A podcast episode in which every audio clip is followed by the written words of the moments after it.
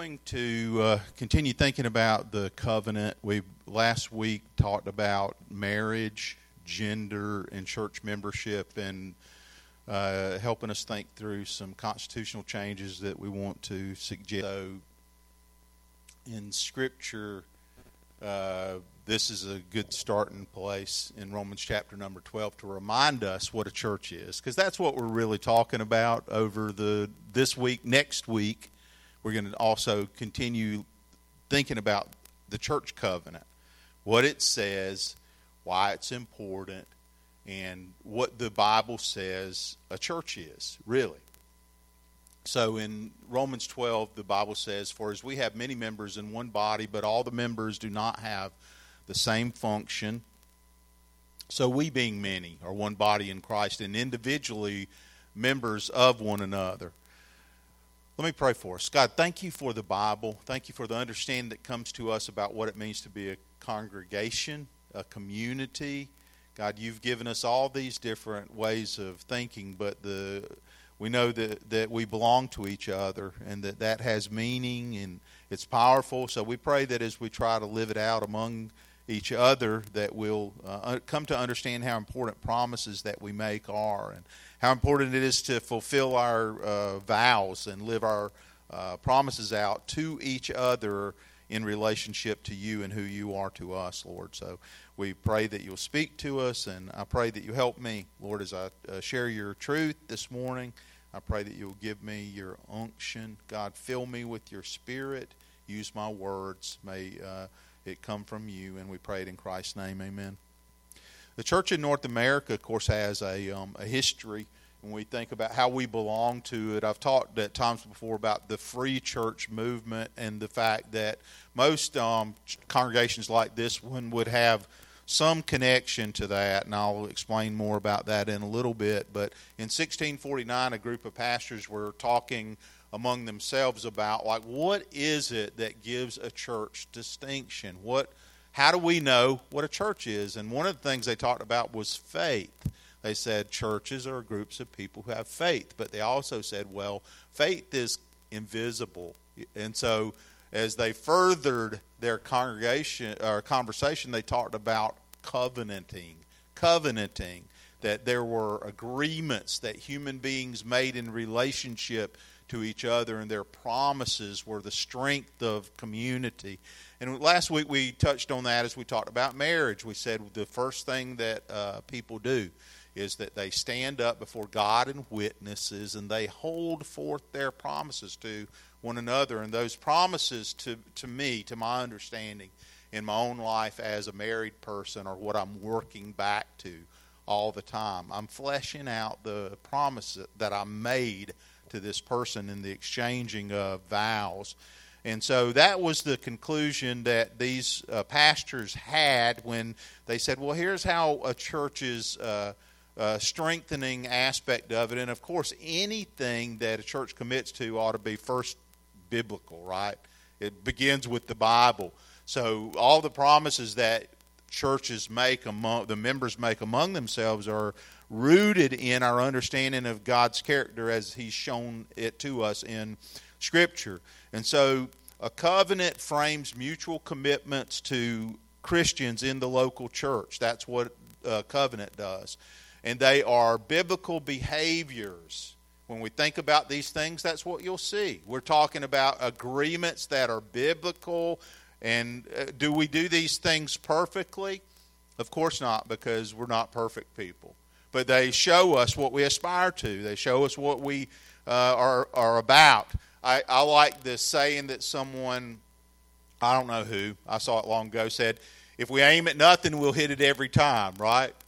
If you don't have any goals, well, it's easy to feel successful, but we should have goals and we should have behaviors that we've committed to with each other that outline our fellowship and how we are together. They're targets for which we are aiming. That's what we're going to look at. And so we're going to look closely this week and next at the nature of being the church with the goal of understanding and practicing these values in our relationships with our church family. So if we never talk about this, we don't know what, what's expected. So we're communicating expectations. We're communicating agreements and, and our goals relationally. And so, one of the things that we did differently is add a preamble in the um, uh, Constitution and bylaws. And uh, I'll read you what it says, but oh, basically, I think I included it here too. But the first idea I want to think about is that this preamble helps us understand the importance of regenerate church membership. In other words, to be a member of a church, we understand the Bible to teach that you must be converted. You must be born again.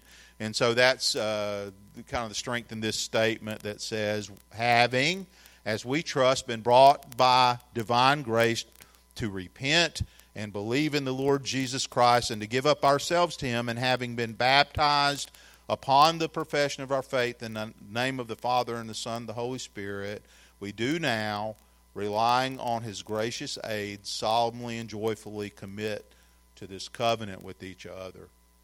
So that's the framing of all the things that come afterward. It says there's a beginning point for church membership, and it is in being born again. That's what Jesus told Nicodemus. He said, Truly I say to you, you must be born again. And of course, it was confusing to him. He's like, How can a man be born a second time? Can he go again into his mother's womb? He, of course, he's thinking extremely literally about this, and Jesus says to him basically, there is a mystery that's known as the second birth, regeneration, coming into a relationship with uh, God by faith.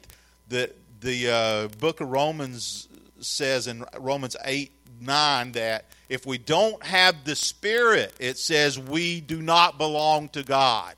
So the person who is born from above receives the gift of the Holy Spirit. That's regeneration. God taking an old dead person and giving them life.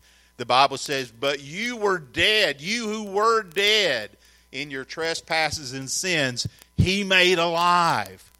So that's the uh, powerful reality for the Christian, right? The thing that makes me unique now is that God took me out of my dead uh, to God way of living and made me alive to God. And He did it. And it's the miracle of conversion, regeneration. And so, in the development of church history, people gave their lives for the idea that only regenerate pers- uh, persons could be members of churches. Do you, do you hear what I said? In the history of the church, people gave their lives for the idea that only regenerate people could be part of churches. They literally were martyred. And, you, and we have to understand history to know why that was so. In the, if you remember, and you probably don't, these kinds of facts from history because you probably were looking out the window or tuned out or something like me. But in history, the Holy Roman Empire, there was a time in Europe when Spain, Germany, France, these countries were all one big conglomerate called the Holy Roman Empire. And Catholicism held sway over all of it for a long, long time. And to be born was to be part of the church. If you were born historically into these nations, that made up the Holy Roman Empire, you automatically were a citizen of both the nation and the church. They uh, would christen babies, and babies who could, didn't know their left hand from their right were accepted into the church. And so the church functioned in a completely different way. In a sense, it was the Christianity that everybody uh, held to. I was wondering, what was that? If that's a bug, kill it immediately. But it was not a bug. There was something rolling around on the floor. I'm sorry. But the, the, the idea was that cultural, uh, it was a sort of a cultural Christianity. It, it wasn't personal. It, it might, might become that for individuals. It might become personal. It wasn't impossible to really know God or know, know God in a, in a transformational way in that system, but it was very difficult. And the idea was not present that the church actually was comprised of born again people. And so that was a development. That the the idea of the free church movement or congregationalism was that you, what were you free of? You were free from this uh, idea that the church and the state were the same thing. That's what they were free from. They were free from the idea that to be born was to be born into the kingdom of God. There was a di- distinction that, that, that the reformers were making historically. So you get to people like uh, Martin Luther, Calvin, some of the, those, um, what we would consider the people who uh, at, in the 50, in the 1500s were bringing the church back to a biblical understanding of congregationalism and what it meant, what the disciples practiced actually uh, with some of those folks. So, Reformed thinking said that the church was uh, different than the state. And then you get people even here, like uh, sometimes uh, Christians look with disdain on Jefferson's idea of the separation of church and state, but actually that's a very healthy idea. The idea that the church is different than the state. Because if you don't have that, then the, the law of man, which is different than the law of God and the rule and way of God, can begin to influence the practice of church. And so, actually, what you want is separation of church and state in the sense that the church itself functions under Scripture, and we realize that culture ought to be influenced by it, but the state is separate from it. And within a, a country like ours, what you really want is religious liberty. You want freedom to worship according to conscience, and then we have the opportunity to be free to evangelize people to Christ like everybody else can.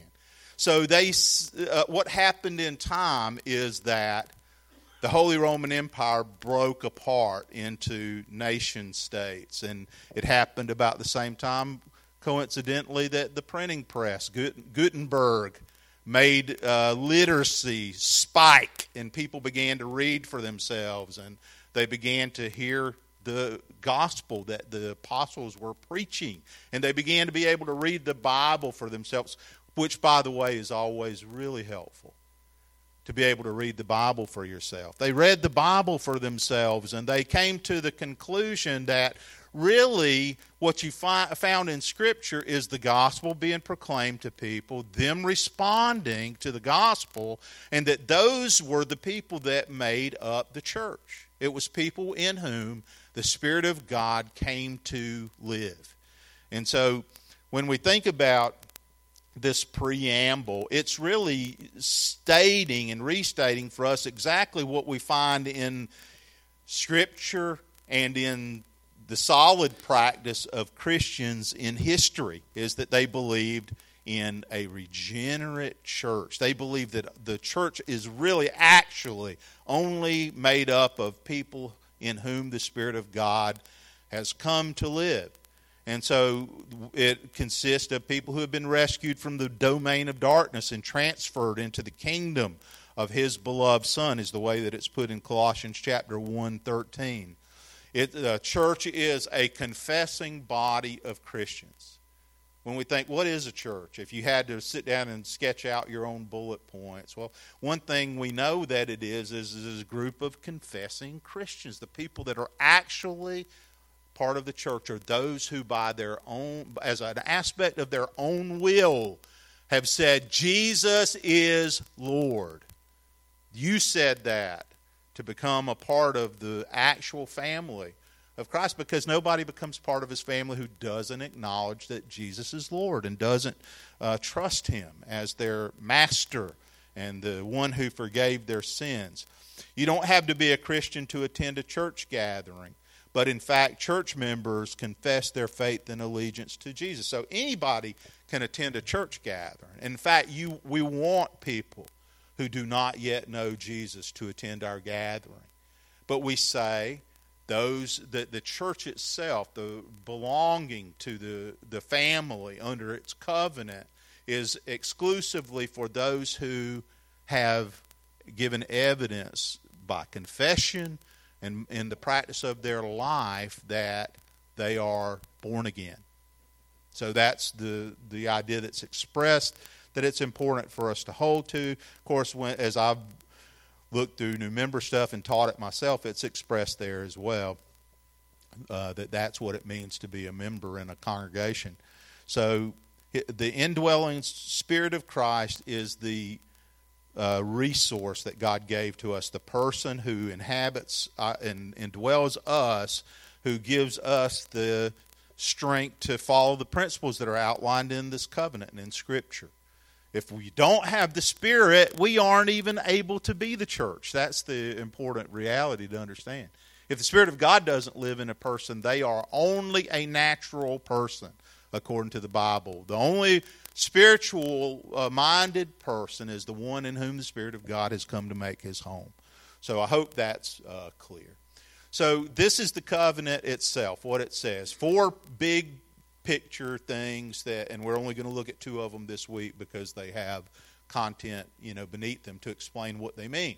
I will protect the unity of the church, and this is uh, the scripture for that is Romans chapter 14, verse 19. And there are some ways that we think about well, how do I, as a member, a confessing Christian, in relationship to others, what is it that I do? What am I agreeing to that help me to live this out? How do I protect the unity of the church? Well, one of the ways is by acting in love toward other members. Acting in love toward other members.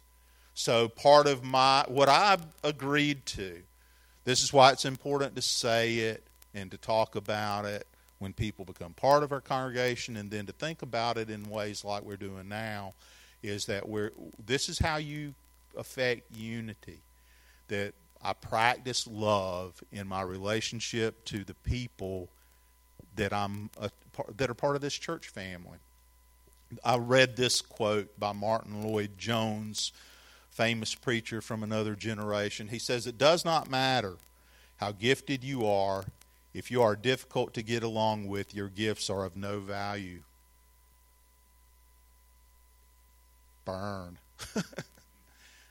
I would say, okay, well, that's hyperbole. He says, it doesn't matter how gifted you are. If you're hard to get along with, your gifts are of no value. What I would say is, and he probably wouldn't want me softening his words, but I would say, it, it makes your gifts less likely to be useful to those around you if you're prickly and hard to get along with. If you're not if you make it hard for people. We're supposed to be approachable, loving, and so when we are that way, of course it makes us a way for our gifts to be more useful uh, uh, in the fellowship with each other. God can use curmudgeons, I think. Some you know what a curmudgeon is? It's like the older I get, the more I am one, I think. I'm like, this just happens to people as we get older. Sometimes we narrow into like these really, you know, convictions that like we just don't have enough grace in our personality. Sometimes God could use a curmudgeon. It's a lot easier, though, if we keep a soft heart for God to use us in relationship to each other. John Ortberg wrote a book called People, Everybody's Normal Till You Get to Know Them. I always like the title of that book. I also think it's true. In it, he says that people are like porcupines. He says, We have good points, but we're hard to get close to. I'm like, Yeah, that's true. A non southerner, he, he said, went to a restaurant to order uh, and saw grits on the menu and this person asked the waitress, "What's a grit?"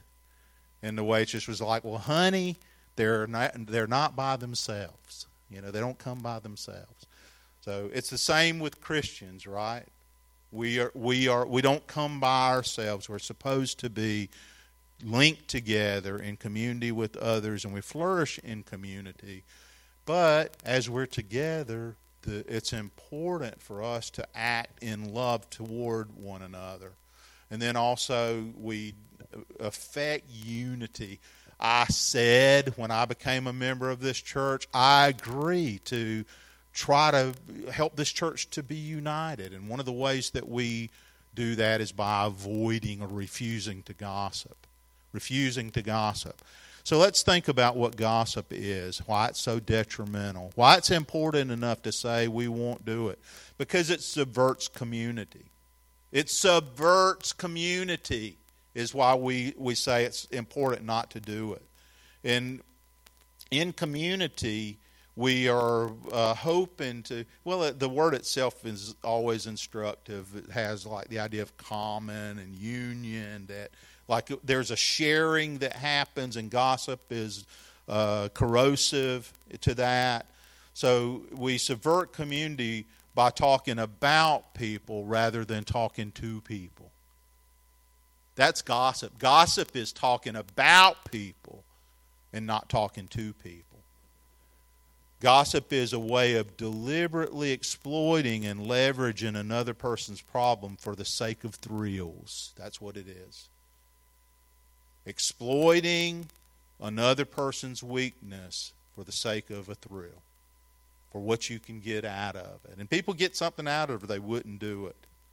Gossip is harmful because it trivializes another person who's been made in God's image. It treats people as entertainment. That's why it's harmful. Everyone uh, is worthy of dignity and respect. Every person that you meet. It's like today. I was thinking about today. I knew a lot of people were going to be away for various reasons because mostly they had told me that they wouldn't be here today. And and I was thinking about that, how much uh, you, you, know how often it is for pastors that your ego gets so wrapped up in like uh, who's there and stuff like that. But the truth is, if anybody's there, that person has dignity and worth because they're created in the image of God. And so huge potential is always present, no matter the size of the group that's that's gathered. When we think about what, why gossip is so detrimental, it's because it doesn't take into consideration that the object of gossip, the person we're gossiping about, has dignity and is created in the image of God. And we're just using them as fodder for entertainment. How do I know if my speech is gossip? Well, intent, not content, determines that. Intent, not content. We think, well, I said it, it was true. Well, what was your intent? It's not whether the content was true, it's what's your intent. Am I trying to make someone else look bad so I feel good. That's what gossip is. So we think about how do we help unity to be the rule among ourselves? Well, this is what was said in the past in our covenant and which we're repeating and saying we just want to affirm this as our foundational idea. Then by following the leaders how do we how do we affect unity by following the leaders? And Hebrews thirteen seventeen talks about um, honoring those that God appoints to lead among us, so that as they lead, it can be a joy and not a grief. Is the way that it puts it. You want your leader to experience leaders. Their uh, spiritual leadership is joy and not a grief. It says so. Leading is stressful it's stressful. I had no idea how much your your life gets tangled up in it, and how hard it is to shut it off when it uh, there are a lot of negatives and it's uh, you know of course a lot of people's jobs are difficult.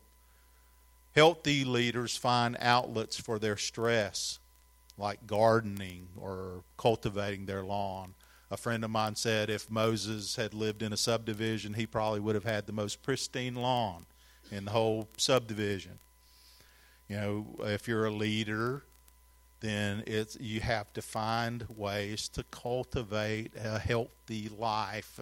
You know, uh, I do woodworking, I build things, and I've joked before that the you know the reason that's a good thing for me to have in my life is because at some point out here I put the last coat of paint on it or I drive the last nail and I go voila, you know that's done now. Uh, but spiritual formation is open ended uh, uh, and continuous, and there's never a place where you the last thing is done. It has satisfaction. It's rewarding. and, and but it's different, and so most leaders will find something in their life that they can uh, they can point to that helps them have a healthy diversion. The text indicates that spiritual leaders will give an account of themselves to God. Your leader, the pastor, the elders, those that are uh, commissioned to, to lead by God will give an account of themselves. You remember how James talked about? He says, Not many of you should become teachers because you'll be held to a greater condemnation, he says, or a higher standard of uh, discernment uh, and judgment in the, in the end. So the leader uh, will be judged, in his ministry and his life will be observed with close scrutiny, God says in the Bible. Those that serve should see that a leader's ministry is a joy and not a grief. That's the uh, people in a congregation. You should see that the leader's experience is a joy and not a grief, it says in the Bible. So, how do you do that? I, I wonder. I can tell you what's meaningful to me when I think about how you could make my life a joy and not a grief, or the life of other elders and leaders, by being people who pray. How do you make your leader's joy, uh, life joy, not grief? By praying, by having a commitment to being a person who prays. Because don't underestimate the power of prayer. We'll talk about it a little more in this message. But if I if you I've heard people say if you want a better leader, pray for the one you have. Have you ever heard that? If you want a better leader, pray for the one you have. I guarantee you one thing. I'm always appreciative of people that pray for me. I had a friend named Bob Tootin who's with the Lord now, and he moved away. He was a deacon at a church I uh, was pastor of before, and um, Bob died of COVID. He was one of the first people that I knew that died of COVID. But um, he would often text me and tell me, I'm praying for you. I pray for you every day. And how much that meant to me to know that this friend who's now with Jesus, you know, remembered me in prayer. Not just me, but just prayer, period. Being people who pray. You can make a leader's service joy, not grief, by being committed to maturing as a disciple. How do you how do you make their life a joy, not a grief? By being committed to growing as a disciple. That's the essence of following Jesus. Knowing truth helps, but internalizing it so that it becomes part of your personality is the real goal. Not enough just to know things, eh, but also taking it into yourself and practicing it in all the things that happen in your life. That's really what discipleship is. It's practicing it in our in our life. Being thoughtful, faithful, humble, approachable, teachable, consistent, open, determined, loyal, receptive. All of those make the task of leading for leaders a joy and not a grief when people are like that thoughtful, faithful, humble, approachable, teachable, consistent, open, determined, loyal. And I don't mean blind loyalty where uh, you could be abused because people get abused in spiritual community by leaders. I don't mean that, but I mean the kind of loyalty that's reasonable uh, toward someone who, who leads. Anybody can be a critic, but criticism isn't always the same thing as caring. We hear about constructive criticism. Well, we need that you know, and, and leaders need to be able to listen to criticism. But sometimes criticism is caring that has gone sour. It's gone sour. Encouragement and assistance are preferable, if you ask me. Like, what would it take to make your leadership a joy and not a grief?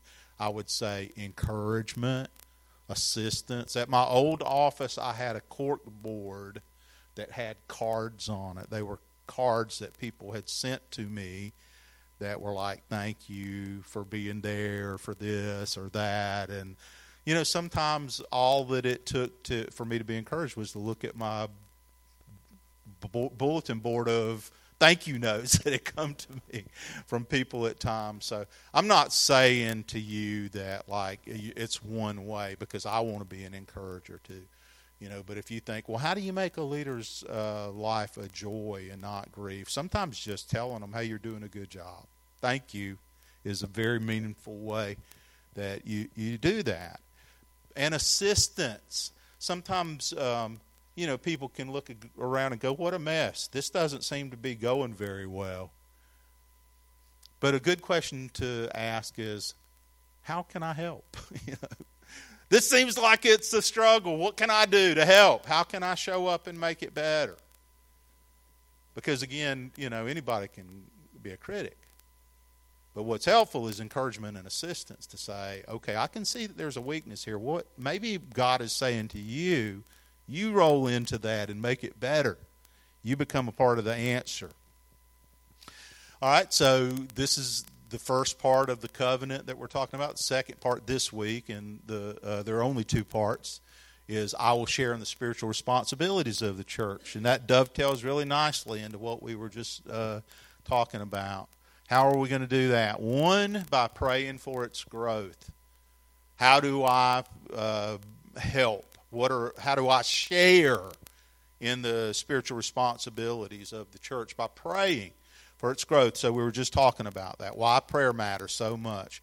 Why do you need to pray? Why do I need to pray? Because prayer interrupts us, for one thing. You need to be interrupted sometimes. You need to be made, and so do I, just to slow down and, and to listen to God. So prayer interrupts us. Oswald Chambers, we have quoted him before, who's considered in Christian history an expert in prayer. He says, prayer doesn't prepare us for the greater work, prayer is the greater work. Sometimes we think we pray to get ready. He says prayer is the work. It's the it's the thing that is where God is showing up. Prayer, prayer is difficult because it requires us to turn away from ourselves and our busyness. That's why we don't pray as we should. Prayer disrupts our frenetic, crazed performance long enough to hopefully dethrone us and get our eyes on the Lord. And we need that. Spiritual community made alive by prayer is the ideal. This is what God wants. God wants spiritual community made alive by prayer. So much of our frustration, and this is probably confession too, probably comes from depending on our flesh and our ingenuity. We got strategies and plans, and we know how, but we're f- totally frustrated. Why? Because we're not appropriating God's Spirit through prayer. Prayer.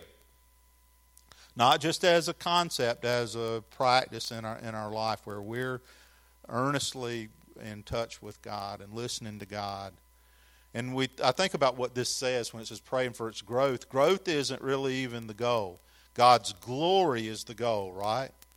When God's glory is the goal, growth is going to be a good, healthy byproduct. You know, it, it will grow because the motivation is that God could be glorified among us. Us being dethroned is the goal. If we can get ourselves out of the way, that would be pretty good. God being enthroned is the goal. That is growth. Growth can be about ego satisfaction. I think most pastors, if they were honest, would confess that one of the biggest struggles they have all the time is with themselves and their ego. And uh, learning how to think about uh, Christian ministry differently in a, in a way that doesn't see their own uh, self as the measure. So, um, again, this is probably confessing as much as it is preaching. But church ought to come with certain degree of honesty, wouldn't you say? Truth, that ought to be an important element of what we're about. When we think about growth, sometimes growth, uh, if it's the goal, can become so much about the leader's ego and not about the, the glory of God and about God being exalted among us so that we see God and, and we see the solution through Him. Come grow with us is not as biblically informed a creed as come glorify God with us, is what I'm trying to say. Come glorify God with us. How else do we uh, share in the spiritual responsibilities of the church by being active in evangelism.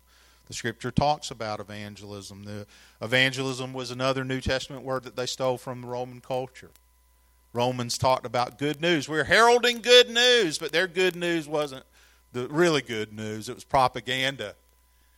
God's uh, good news isn't propaganda. It's the reality that He loves us so much that He came to us in person and clothed Himself in a human body and lived a perfect life and became the sacrifice and the atonement for sin so that anybody that calls on the name of the Lord will be saved. And then he was powerfully resurrected from the dead, and he, he lives to make intercession for, for us, and he's enthroned at the right hand of, of God that Jesus is.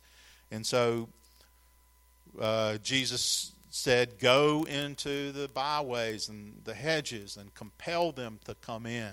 And he pictured the kingdom of God at times like a great banquet that everybody was invited to. And he, and he sends his servants out and says, Hey, go tell everybody, come to my supper, come to my banquet, enjoy me, enjoy being with me. And of course, the requirement was to be clothed in his righteousness. And so we're part of the, the storytelling that happens. And probably most of us would say, Boy, do I struggle with this. Carl F. H. Henry said, The gospel is only good news if it gets there in time. Shared that before. The gospel is only good news if it gets there in time. People need this good news, even the people that act like they don't. I acted like I didn't need it when I really did need it as a younger person who was rejecting God. Man, it's hard for me to remember that. The, the people that even sometimes act like they don't care, don't need it, they do need it.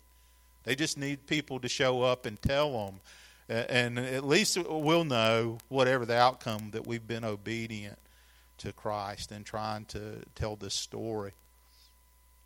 I heard a podcast this week. I listened to a lot of podcasts, and uh, David Platt was being interviewed, and he was talking about, in conversation with Russell Moore, how Mormons, if you if you know any Mormons, like a lot, a lot of their youth are sent on a mission for uh, uh, like after graduation.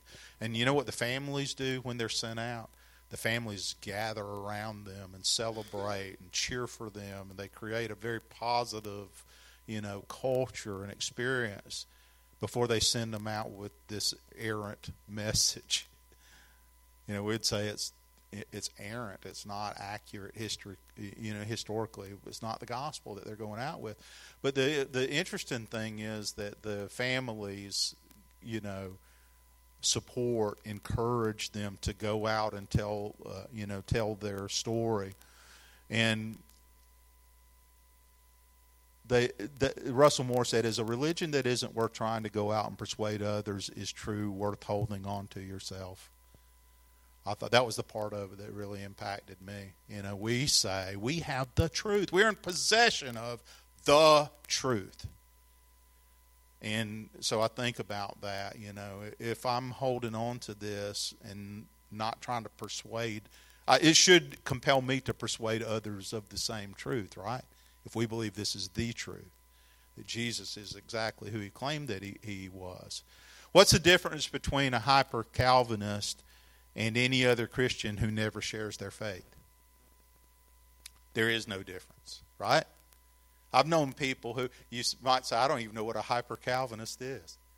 Well, to give some uh, reference or understanding, that would be a person who believes uh, election means that you don't have to evangelize, that God just goes. Uh, I know who's predestined, and so we don't ever tell our story.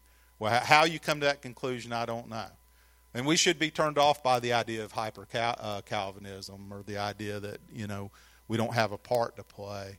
But what's the difference in someone who has that doctrinal conviction and somebody that just never tells their story? It's, it's the exact, exact same thing. There is no difference. You know, so God uses us to tell our story. So, you know, we've already talked about prayer. What if we prayed for courage? I'm a chicken too. I carry gospel tracts I have in the past when I was most effective, and sometimes I'm just like, "Would you read this?" we just do whatever we have to do to try to get people connected. If you just invite people to church, I promise I will share the gospel faithfully. So, a way we can be involved in this is just like inviting others to come hear the gospel proclaimed. But I think God uses us in telling His story that we do have a role in that. Churches that don't evangelize die, by the way. Churches whose uh, members don't actively share the gospel with others have amnesia. We've forgotten our own identity. How did you get here? Somebody told you the good news of Jesus Christ. That's how you got here. I'll share in the spiritual responsibilities of the church. No, I went one too far. By warmly welcoming those who visit. Welcoming others comes easier to people who realize that there is no other explanation for their lives than grace. The only explanation for my life is the grace of God. If we remember that we were received into God's family by faith, we'll never struggle with unhealthy territorialism. I, have you know used to travel to a lot of churches and have you know I'm old enough to have a lot of experience in church, and sometimes you'll see territorialism as an aspect or ownership, unhealthy ownership as a part of how people are at churches, unwelcoming. We were joking about you're in my seat, you know, like I don't really see that that much here. Thank God, you know, we don't. I don't see it. But I think that the way that we keep away from having a possessiveness and not um, and a territorialism and unhealthy control is to remember that we got here by grace. That's how we ended up here. If we remember that, uh, think about for a newcomer what an anxiety provoking, you know, sense they'll have about just showing up here for the first time. Anybody that comes to the church has overcome anxiety to get here to, to start with, especially these days when it's not all that popular to go to church. Think about how much courage it takes and how few people are deciding to do it these days, how could we not extend ourselves warmly to anybody that comes? I'll give you a challenge. Okay, next week we'll have uh, fifth Sunday dinner with chicken and whatever you bring that goes with chicken. Sit with somebody you don't know. Sit with somebody you don't know. You know what people are like? All of us, we, we gravitate to where we're comfortable. We're going to look out for the people we want to talk to and we're going to go sit with those people. Well, if you're here to eat chicken next week, and I hope you are, and I hope you bring some kind of tasty dessert or whatever, this is my challenge. Sit down and make conversation with somebody that you don't know. Hopefully, there's somebody that you don't know here to do that with. And it's a way of us thinking about those who end up here and how we can how we can help them. So, while I was um, researching famous quotes about promises, because we started out talking about promises, I noticed that there's a lot of cynicism among modern writers about the likelihood of people keeping their word. When I was looking for quotes, most of them were like, eh, promises are basically flimsy, flimsy nothings that people don't really mean. One writer says, and I think if thoughts are worth a penny, how much less promises must be worth, especially the ones you're likely to break. But that's not how it is with God's family. We said in the beginning, are we going to do this perfectly? No, we're not going to do it perfectly. But we know that promises are the gatekeepers of personal integrity.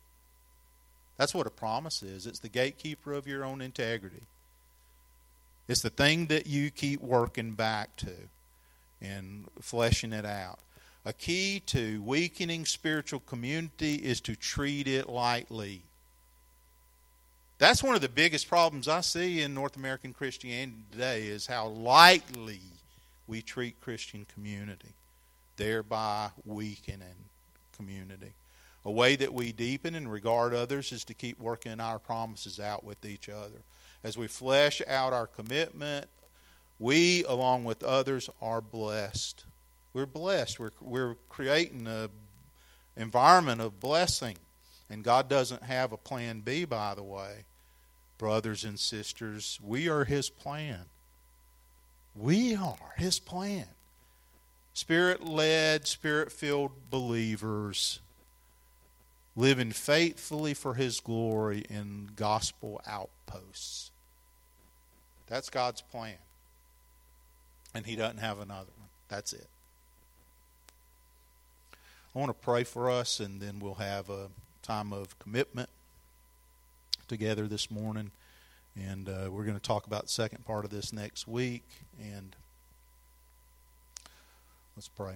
God, we're grateful that you show us in your word who you are and what we're to be like. And we pray that you'll help us to uh, think deeply and uh, seriously about what it means to be part of spiritual community and to be light and to um, share in this responsibility of helping people to know who who you are and what you're like to get outside ourselves lord and and to live in a way that through us you you you might be glorified.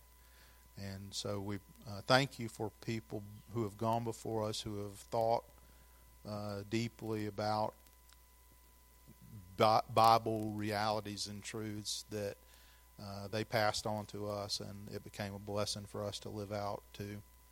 And uh, pray, God, that you'll help us now. I pray for anyone that is uh, thinking through what it means to be a follower of Christ, or God who is struggling under a heavy burden, and or who has problems of their own that maybe nobody knows about. I pray that you'll give us grace for all those things, and we need you so much, and we trust you, and we pray it all in Jesus' name. Amen. Would you stand with me?